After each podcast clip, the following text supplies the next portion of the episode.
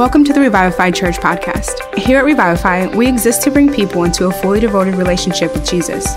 As you listen, we pray that you experience a life changing love of Jesus and come to know Him in a deeper way.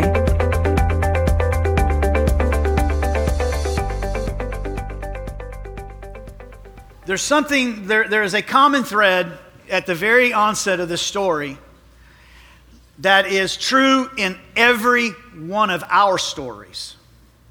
Just think about that. There's a common thread in this story that I just read to you that is very true about our stories as it comes to an encounter with Jesus. All through Scripture, no one comes to know Jesus unless there's a problem. Do you ever notice that? Very few people won the lottery yesterday and then walked in and said, I just want to know Jesus.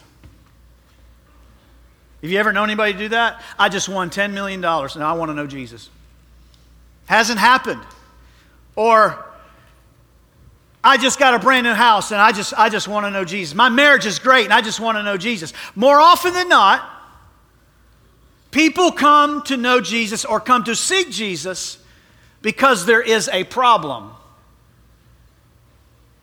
It's kind of a weird thought, isn't it? Because you realize that's true most of the time. I'm sure there's exceptions, there's exception to every rule. But most of the time, we don't come to the Lord unless there is a problem because it's our human nature that causes that. Does everybody understand that? And so, every encounter with Jesus through the Gospels is exactly for the same reason.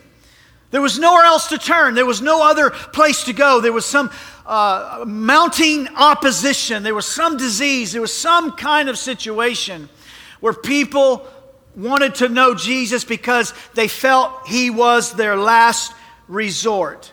And the story is very, or the same thing is true with this story that 10 lepers, they raise their voice. They see Jesus and they raise their voice to get his attention. And Bible, the Bible says that Jesus, this is kind of odd. I picked up on this this morning. I didn't when I was studying, prepping this thing, and then this morning I read it again. I was like, man, okay, there's something there. Uh, but I want to kind of put this seed in your mind for some thought here.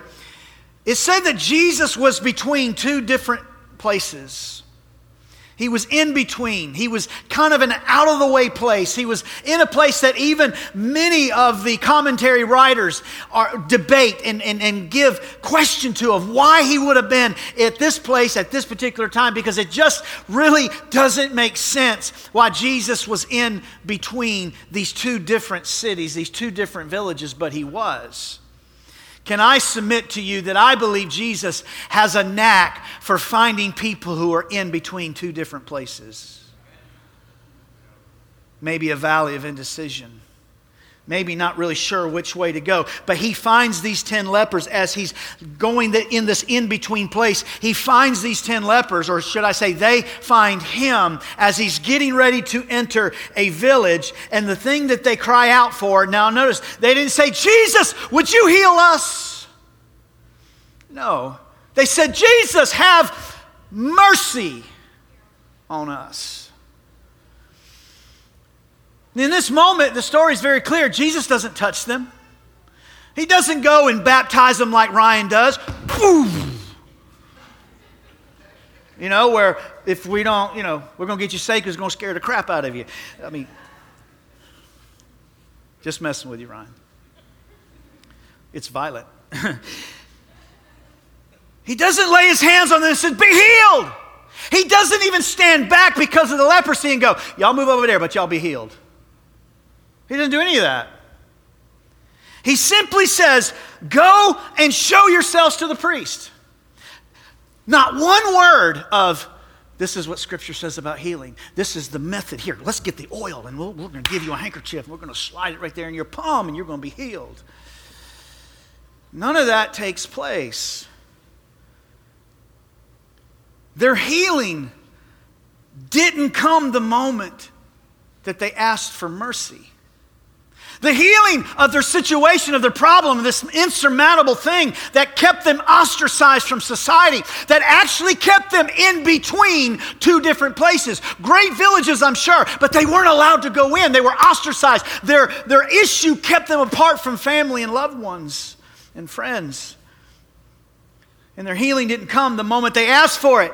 But notice this if you read, it says that their healing happened as they made their way to the priest to show themselves.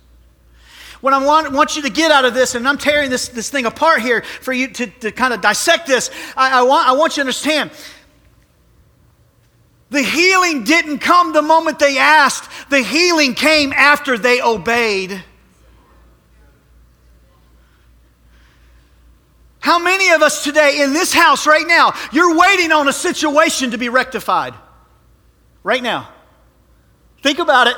How many of us got a problem? How many of us got an illness? How many of us have a mental anguish? How many of us got family problems, job problems, financial problems, every kind of problem? And we've been begging God, have mercy.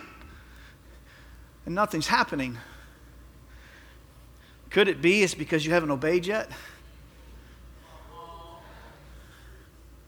Could that be what's holding up your miracle?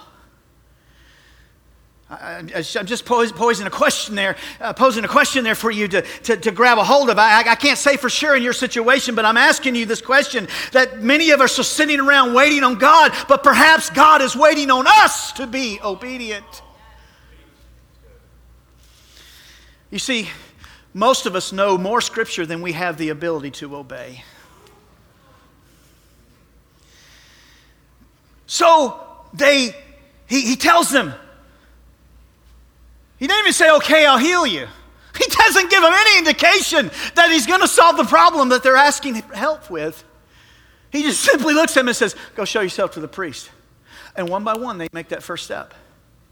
And then along the way, this one guy out of this whole group realizes that he's been healed. And the scripture tells us very clearly, it's, it's, it's all there that, you know what? I've been healed. And he turns around and he runs back to Jesus and he says, Thank you so much. And then Jesus asks a series of very disappointing questions. He says, Wait a minute. I thought there were nine. Where, I thought there were ten. Where's the other nine? Where's the other ones that, that had the same kind of healing you had? Where are they? You see, all were cleansed, but only one was moved to gratitude. You would might think that all of them would have come back when they noticed and said, Hey, we were on our way and we noticed I don't have leprosy anymore. Thank you, sir. High five. Now we'll go to the priest and get, get the bill of cleansing. We'll get, our, we'll get our, our, our passes to get back into our villages, to our families, to our loved ones. But apparently, the nine were so absorbed in their new happiness that they could not spare a thought for its source. How many of us have done the very same thing even here? We beg God, we plead God, we ask God, heal us. God, have mercy on our nation. God, have mercy on our country. Have mercy on our state, our city, our problems, our situation. And that mercy comes.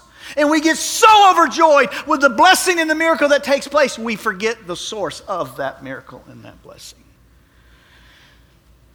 Jesus says there was only one that came back. He was a foreigner, a man that didn't even belong to the chosen people.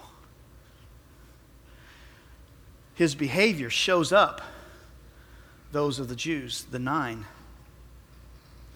May we never get so caught up in this church thing that we forget about the God of the church thing.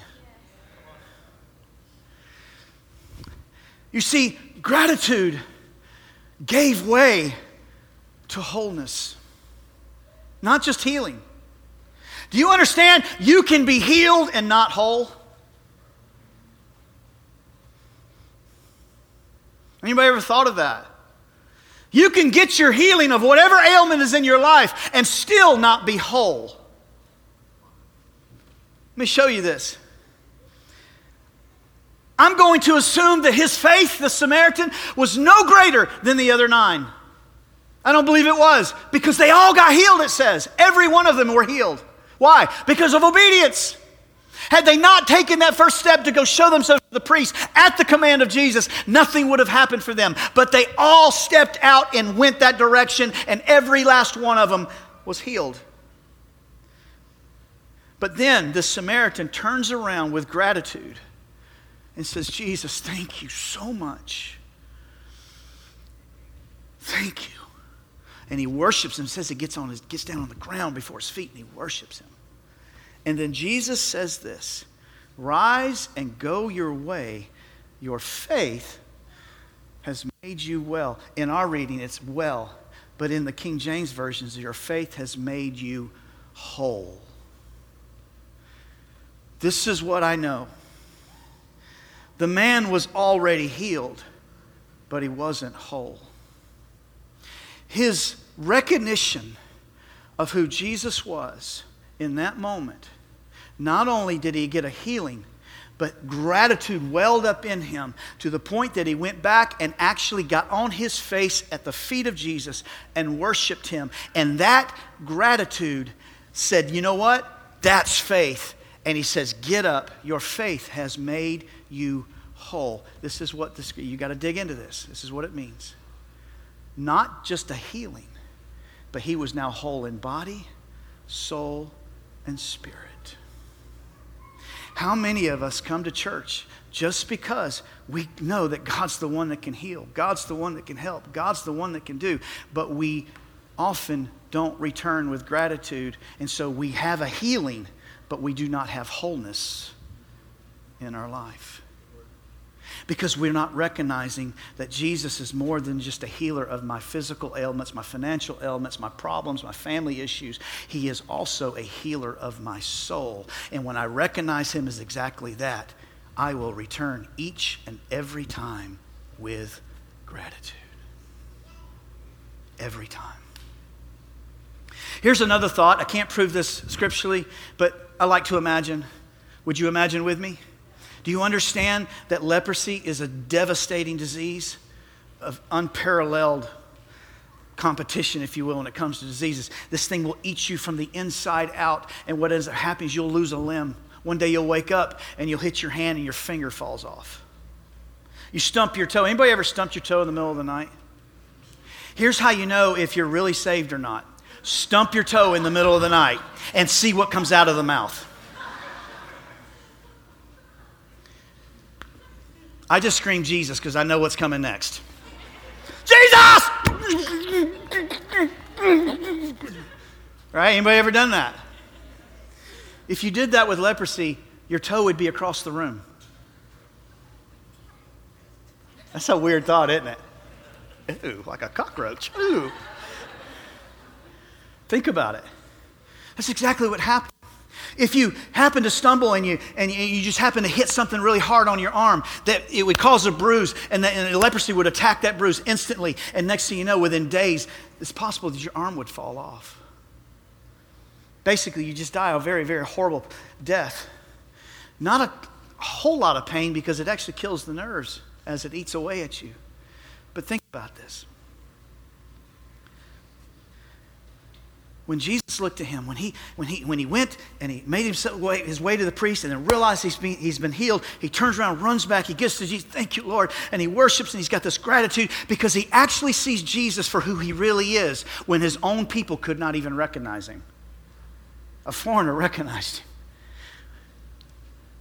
I believe that when he got up, when Jesus said, Get up, your faith has made you whole, not only was he whole spiritually now because he understood who the Messiah was I believe, can't prove it, that he looked down and the finger that he had been missing is now there. That toe that he kicked off in the middle of the night, it came back. It's whole. I believe he was made whole completely. Church has got to be more, has to be more than just coming and getting our fix. Church has got the relationship, the things that we read, the devotions that we read, the scripture that we, it's got to be more than just keeping your ticker on the Bible app going and seeing how many days you can go without missing. Anybody ever struggle with that stupid little thing? really ticks me off because some days I won't get in the Bible app and I'll just get into the paper edition and it doesn't recognize the paper edition. Then I go and I realize, oh, God, I messed a perfect record up. right? And I get mad and I call Life Church and I complain and they don't do anything about it. The fact is, church has got to be more than just coming and getting my healing, coming and getting God to fix my job, coming and getting God to fix my marriage, to fix my relationship problems, to fix whatever is ailing me. It has to be more than that. It has to be become about Jesus and who he really is in our life. That's what it's got to be about.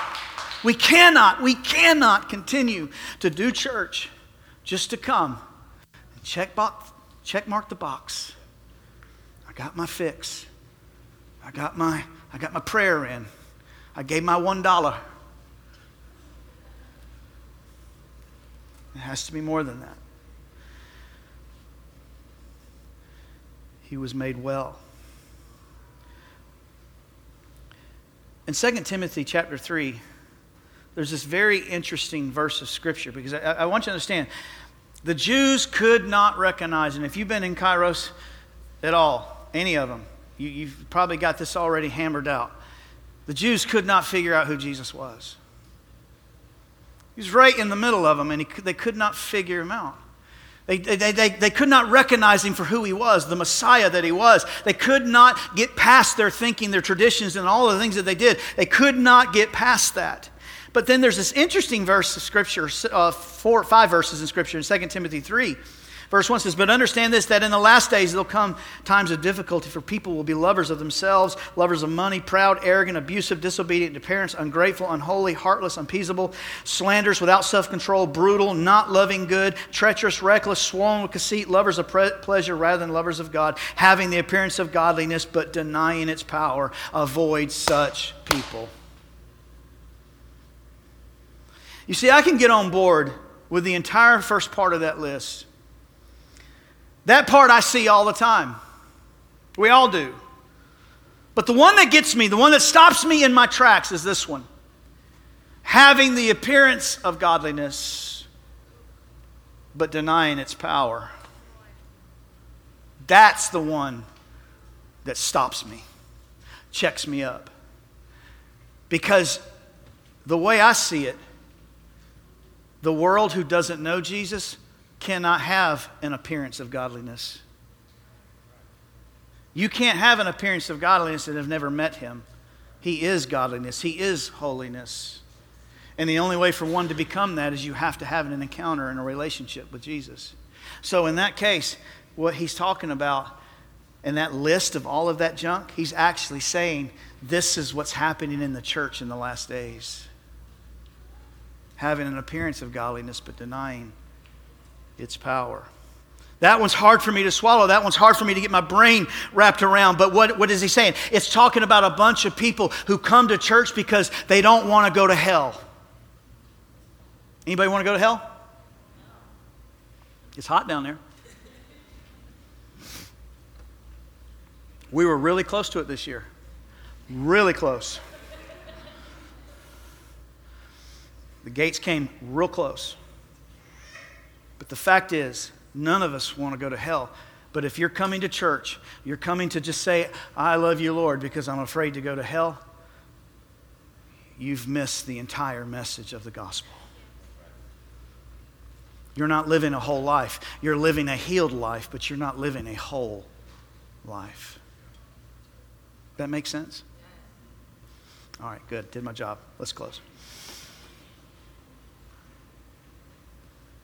As I close today, there's one more story that continues on from here, and it's very telling. This is exactly what I'm talking about, and that is Luke 17, or verse 20. It says, Being asked by the Pharisees when the kingdom of God would come, he answered them, The kingdom of God is not coming in ways that can be observed. Nor will it say, Look, here it is, or there, for behold, the kingdom of God, watch this. For the kingdom of God is in the midst of you. You can be in the church and never see or never know the Jesus of the church.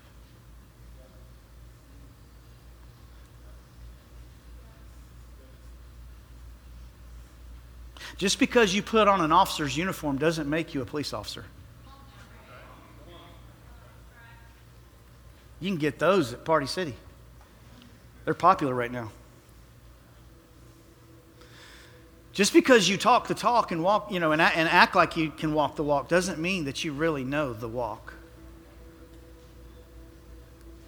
The fact is, when church becomes what church was meant to be, it will become all about Him and less about me. And when, the, when it becomes all about Him and less of me, I don't seek a church to what program it has so I can make sure my kiddos get off my nerves for 30 minutes. Or, you know, whatever your particular candy stick is. Got to have groups, got to have small groups, got to have this group, got to have youth, got to have this, got to have missions, got to have, got to have downtown homeless services. We got to have this, we got to have. No. We got to have Jesus. That's it. And here's what I know in a relationship with Him will result in all of those other things being added to help facilitate more relationships with Him. Right? So don't leave here saying, oh, He's threw off on all those ministries. No, I want them all. I want every one of them. But not if I don't have Jesus, because it's of no value.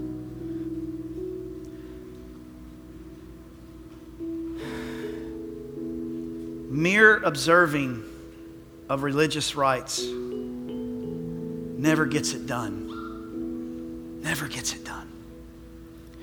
Meaning, going through spiritual ritual will not make a relationship happen with Jesus. It just won't.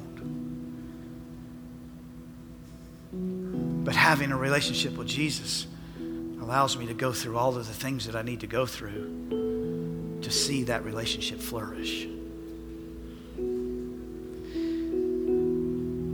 Jesus was right there in the middle of all of them. And he says, guys, the kingdom of God that you're looking for isn't going to come because you're observing some ritual, isn't going to come because you're paying attention to some rule, isn't going to come because you wear the right clothes, isn't going to come because you got skinny jeans on. Sorry. Probably should get rid of these. Missing a lot of material.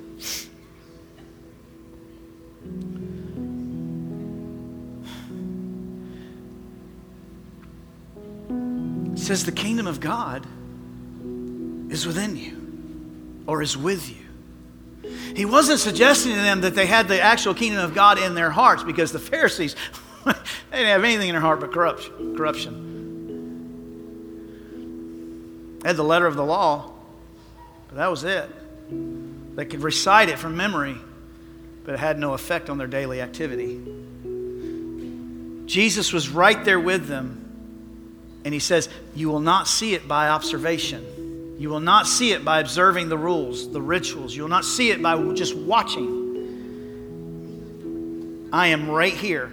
The kingdom of God, I'm right here. The kingdom of God is already with you.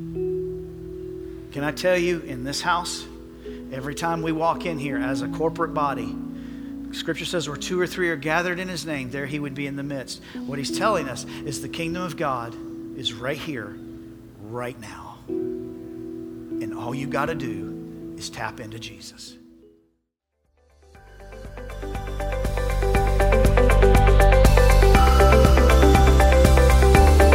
Thanks for listening to the Revivify Church podcast. We hope this leaves you encouraged and inspired to love Jesus more than anything. To connect with us or access other resources, please visit www.revivify.church.